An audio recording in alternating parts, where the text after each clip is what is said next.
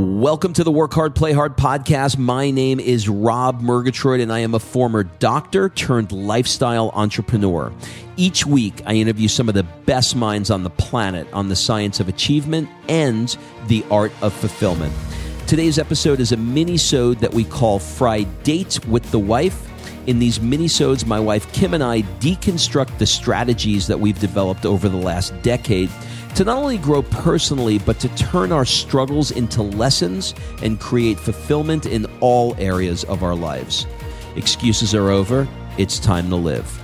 Let's dig into today's topic. All right, before we jump into this episode, I want to invite you to be considered for my Work Hard, Play Hard Mastermind by completing an application at workhardplayhardmastermind.com. So, this mastermind is not like any mastermind you may have been to or heard of, I promise you. This mastermind is for six to seven figure entrepreneurs that are working too damn much and aren't taking the time to have amazing experiences around the world with an incredible tribe of people. So every hundred days or so, I drop you into new experiences that are specifically designed to elevate your thinking, to give you new ideas. Look, you get your best ideas not staring at a computer. And actually, this is the way high level people really collaborate with each other. They do it over a glass of champagne, watching the sunset in the south of France. So, if you are ready to do some fun stuff around the world and really, really want to level up your tribe in one shot, fill out an application at workhardplayhardmastermind.com. We'll jump on a call and we'll see if it's a good fit. All right, let's jump into today's episode. C G M. Does does does the M stand for Murgatroyd and CGM? Probably continuous glucose Murgatroyd. Continuous glucose Murgatroyd. Okay, so I'm going to set the tone on this one. My wife Kimberly and I are always uh, in some ways laboratory rats. We're always trying to find a hack, uh, you know, a, a biohack, a, a, something that we can do to shortcut and be, you know, fitter, skinnier, healthier, happier, and etc. Live longer. So we have been down the road of, you know, Whoop and uh, God, we've had so many of them, uh, all kinds of different things. And our, the most recent one that we did, and this is a redo uh, for those of you long-term listeners of the show, you know that we've been here before. There's something called a CGM, which is a continuous glucose monitor, and basically it's it sounds sort of barbaric, but basically what it is is you're sticking a probe or a small needle that is attached to a sensor and you're just snapping it into your arm and putting some a band-aid over it. And it's tied to an app. The company is called Levels. And what it does is when you eat, it measures how much your sugar rises, your glucose particularly over the course of two hours. So you know you eat, you eat a, uh, uh, a, a chocolate cake and the thing breaks right because it goes through the roof. You eat you know some grilled tuna and it stays flat. So as we're going through this, we decided you know we're in Italy, we're eating so much pasta. Let's give this thing a try and let's see how we react to it. And what was interesting about how we reacted to it was we had very, very different reactions. I would go out and eat uh, the same. I would go out and eat the same pasta that Kim would eat, and I would be going through the roof, which would piss me off. And Kim would show me her response, and it was exactly the same. Exactly. I, I, it was it was um, stable. It was exactly the opposite. Sorry, it was completely stable. So we went through this little game over the course of probably two weeks where every day I was eating something and I could eat the pasta, but if I eat the pasta, I had to make no, sure. No, don't I, I don't want you to get to any of the results yet of mm. what we did because okay. people have been following this. Okay. And I want to give a bit more backstory than what you just gave. So, like he said, we did this before. So, we had data from being in the US, uh, in California. We had done it for a month in California, and we had a lot of data of what we could do to minimize or lower our glucose. We had average glucose numbers, we had sleep numbers, all the things. And then when we came here, we see what the Italians are eating. So let's go through, Rob, real quick, a, a day of what an Italian eats, because I have to tell you, being an American who has been conditioned that carbohydrates like pasta, bread, pizza, and sweets and all of this are horrible for you. It's the culprit. It's why America is so overweight and obese and, and yada, yada, yada. Like literally, carbohydrates have been vilified in the last 20 years. And we come here to the land of freaking carbohydrates and we see what they're eating. Okay. So we started to not just watch what Italians ate, but I, I literally started to in, like interrogate any Italian that I could find, whether it was a waiter, a friend, or whoever, on what they truly, truly ate because I didn't believe it. I really didn't believe it. So we started out with breakfast. So, Rob, what do the Italians eat for breakfast? Pastries. Yeah, they eat a cornetto, which is basically a croissant, but a little less buttery. Uh, sometimes it's stuffed with marmalade, sometimes it's stuffed with prosciutto, and they have a coffee. And then a couple hours later, we've heard they go back for another cornetto and some more coffee. And then they have lunch. And lunch initially was very tricky because we saw them eating pasta. And when you go to a, a, restaurant for lunch, a lot of the restaurants will have a set menu. They have an antipasta, a primi piatti, which is your first plate, and then a second plate. The primi piatti is usually pasta, and then the secondi is usually a meat or a fish. So now you have an antipasta, which is like an appetizer, a, a plate of pasta, and then a meat or a fish. And this is lunch. And initially, we were like, oh, they're eating all three. Then, through talking to a lot of Italians, we learned that they're typically sharing an antipasta and a, a pasta and a, like a main plate with whoever they're with. So sometimes they eat it all on their own, but sometimes they share. If they are eating it all on their own, they also know when to stay, when to stop. They know when they've had enough. And, you know, typically Americans just scarf it down. I know I do at least. But they will be okay with leaving some food on their plate. So that's lunch. So we have, so far, we're two cornettos, about 10 coffees, and an antipasta, a primi piatti of, of pasta, and a secondi uh, into the day. Not to mention, they have wine at lunch. No one judges it. They have wine if they're working, they go out to lunch, they have wine. There's no judgment around having wine, so they do. In the afternoon, they got off work. What do they do? The aperitivo. They go to the aperitivo. They, it's like happy hour. You order a drink, a Negroni, a spritz, a glass of wine, and all of a sudden, a plate of food comes out with it. It's free, it's complimentary, and it's delicious, but it could be a, a, tiny sandwich. It's like three or four bites of something. And they use that, they say, to prime the system for dinner. So this is their priming of the system. Then they go to dinner. By the way, it's not until 8 or 9 p.m. And they go to dinner, and now it's on. Now they have the antipasti, they have again the primi, which is pasta or risotto, and then they have the secondi, the meat or the fish. Now they're going to add a dolce on the end of that. They're going to add dessert, and then they're going to add a digestive. This is how they eat. I I, I know I am going to have people email and text me. This is, I'm Italian, and this is not how my family eats. There's always outliers, but I've asked nine million Italians, and this is the general guideline of of which let they me, eat let me let me day. jump in here. If you're if you're listening and saying you're Italian and your family doesn't do this, are you Italian and living in Italy? Because if you're Italian and not living in Italy, then you can't talk because you're an American Italian, And that's don't- totally different. And I don't care if you were uh, your parents were born in Rome. It's still different. If you're living in America, you are eating A Western or a diet. Western diet. Yeah. If you're living in I don't, know, Australia, Canada, whatever, you are you are eating a completely different diet, and chances are you're not eating uh, the same way. So if you if you see yourself not doing it, I think you have to say I don't live in Italy. Right. So then I, I so I'm getting this data and I'm like, holy crap, like this is crazy how they eat. And how is this not affecting them? Because I'm looking around, people are thin, people are seemingly healthy. They're not like old and broken down, they're like old and moving, you know? And so I started doing some research. Obviously, one of the blue zones is in Italy. It's in Sardinia, where that people have lived in to 120 years old. I think Rob, you said someone died not recently. 122 at 122.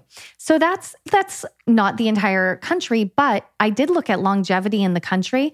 It's huge. Italy ranks 10th in the world for longevity. For comparison, the US ranks 42nd. Okay, for that, I did more research. Italy ranks, let's see, in obesity. Let's talk about obesity. The US ranks 12th in the world in obesity. Rob, you don't even know the stat yet because I, I, was looking it up today. Mm. Where do you think Italy ranks in obesity?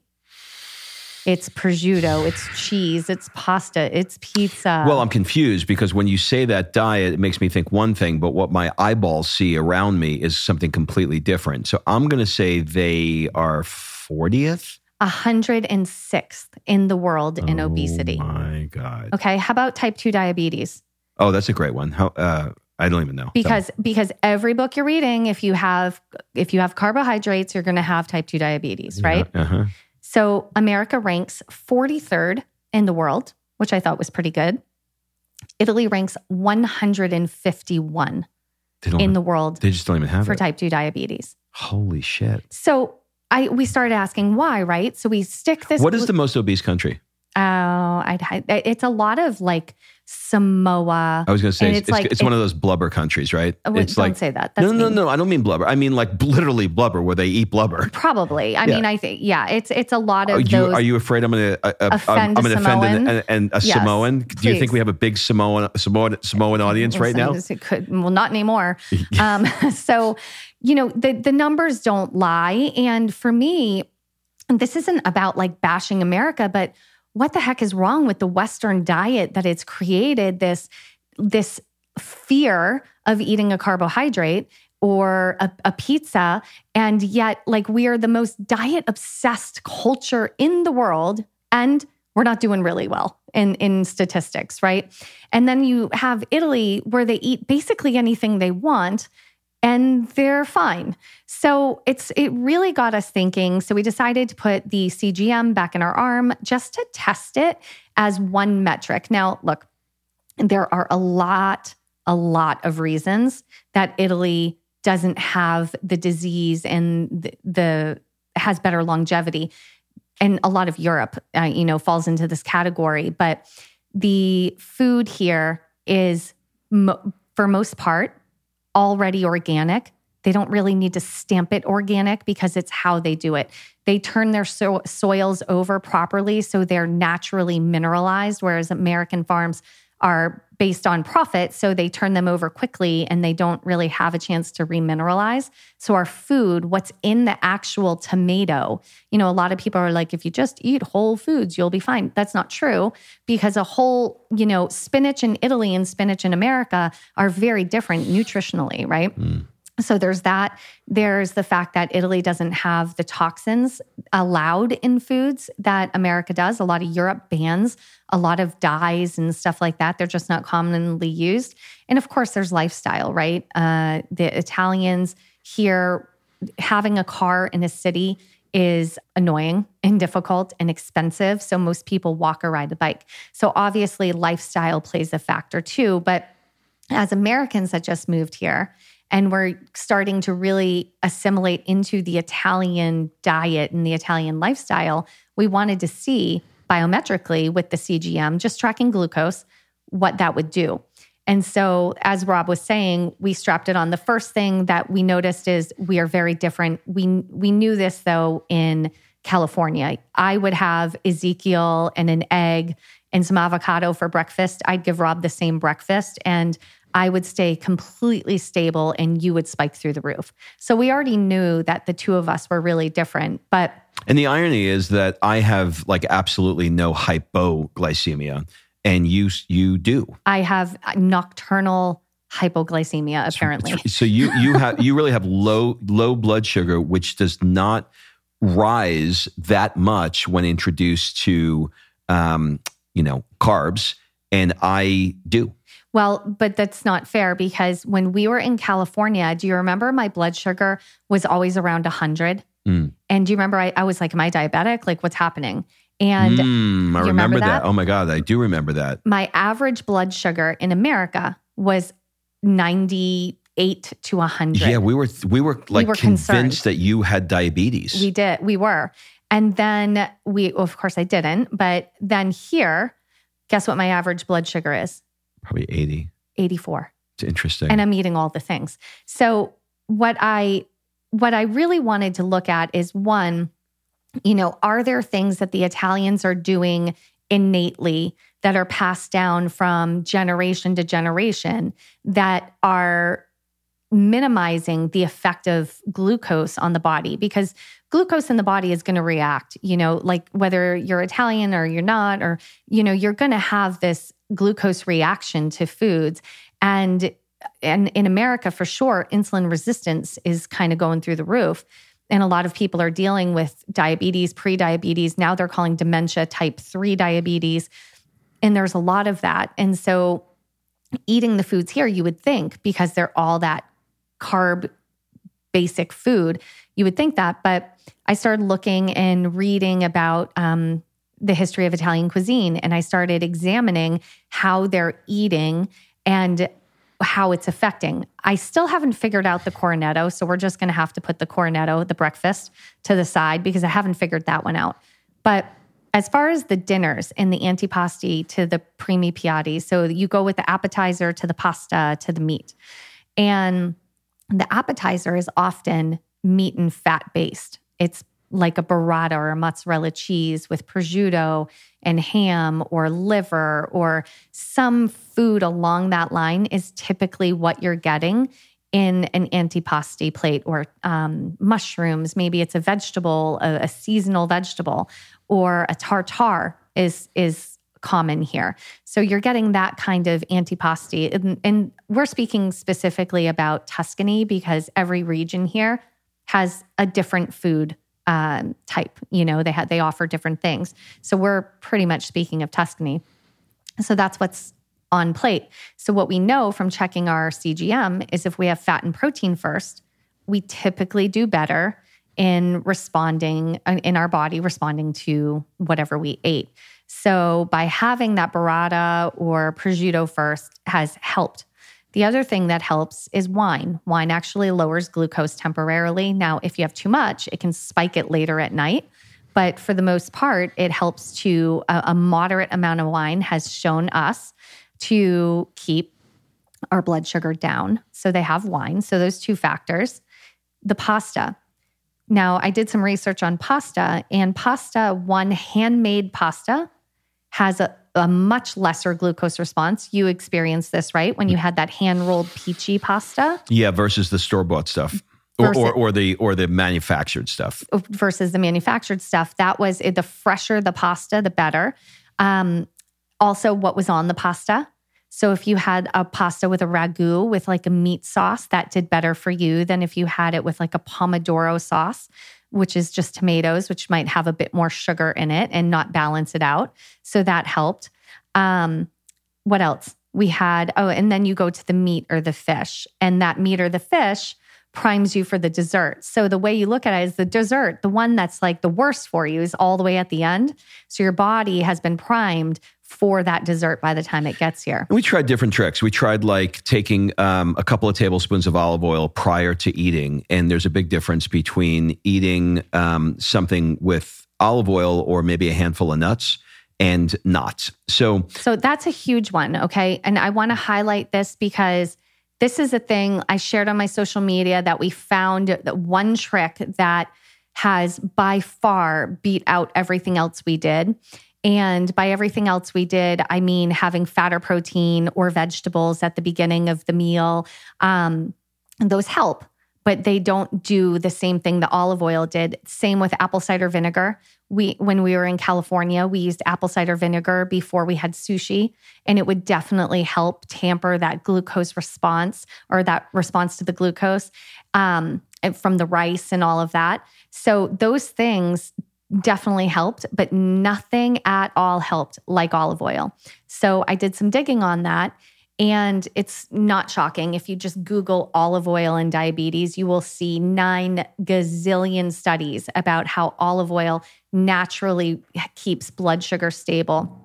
And I started to we started to identify this. So we were literally like, we're, we're going to the pizzeria, and Rob is asking the guy for a spoon and a bottle of olive oil before we eat the pizza because he's so wanting to test this theory.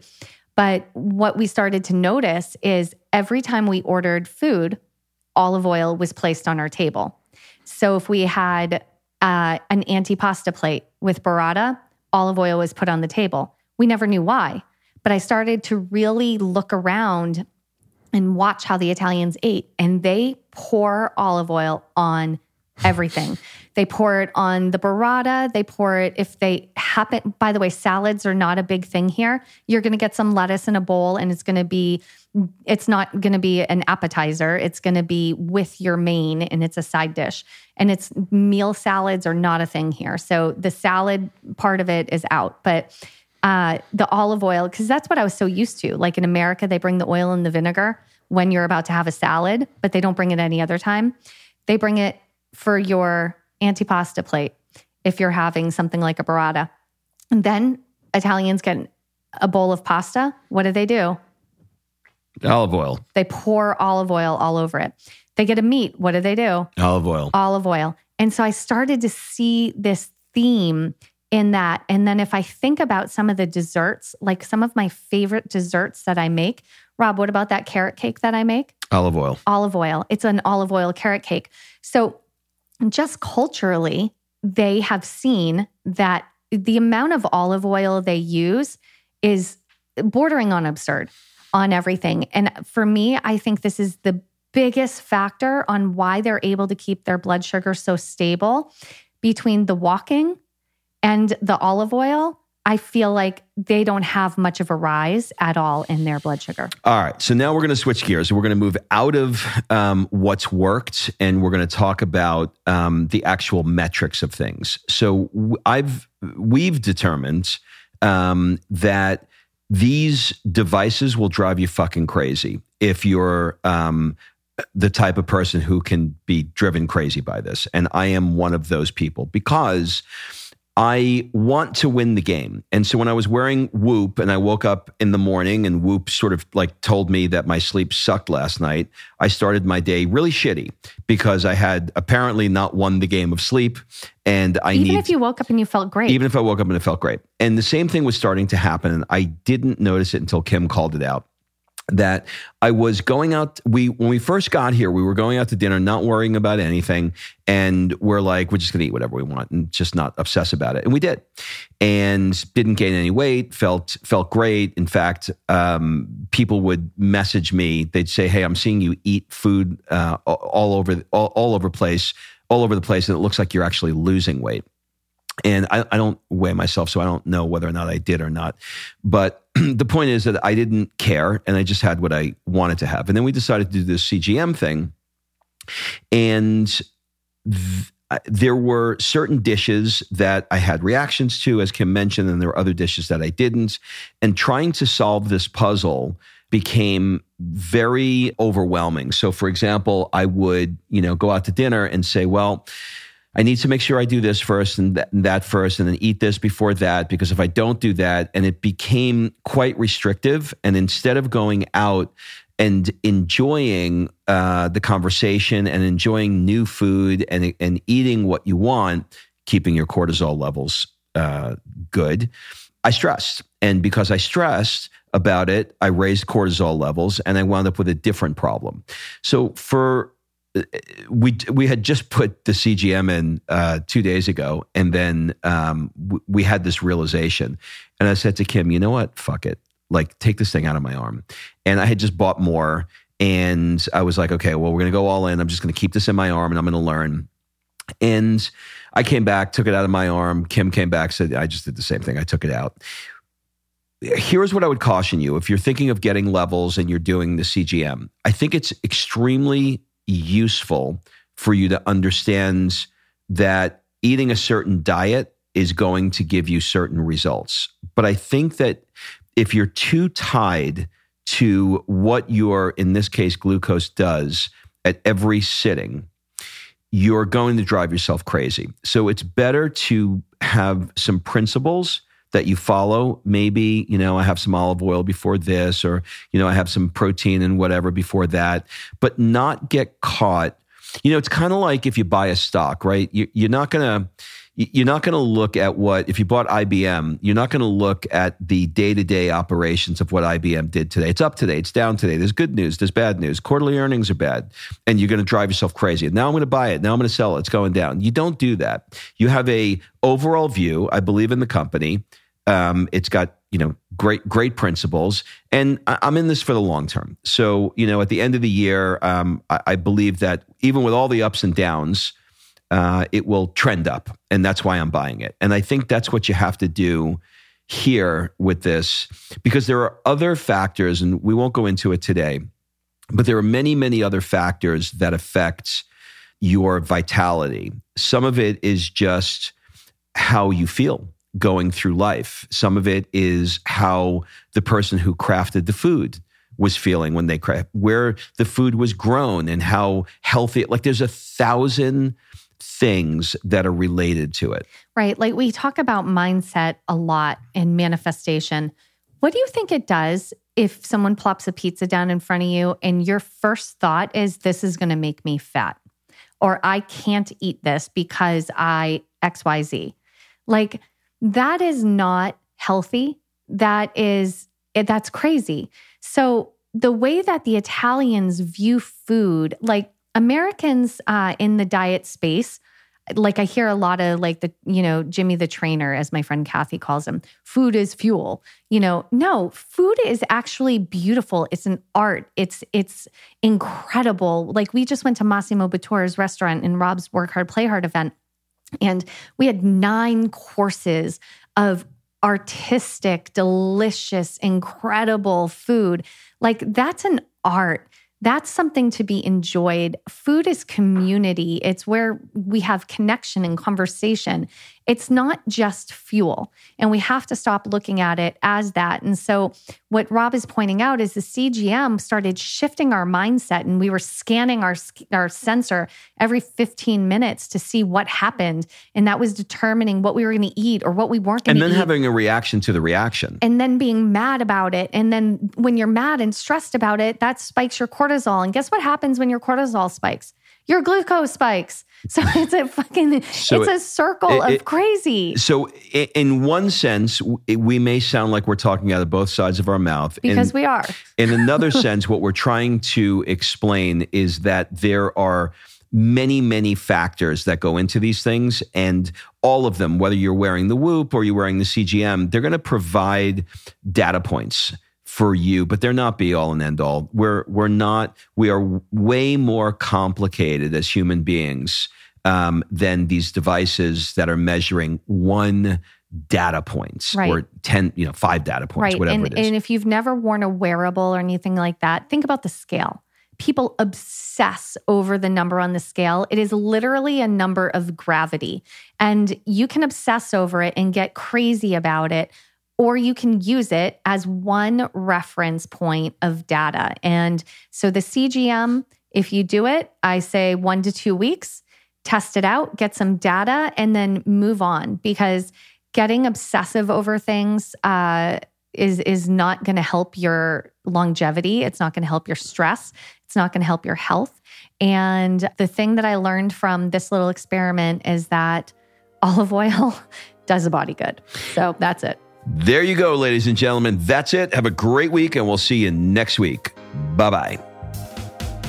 All right. Thanks for listening. If you love this episode and you know someone that needs some help in either stepping up their work hard game or their play hard game, it would mean the world to me if you shared this podcast with them to help me get this movement out there.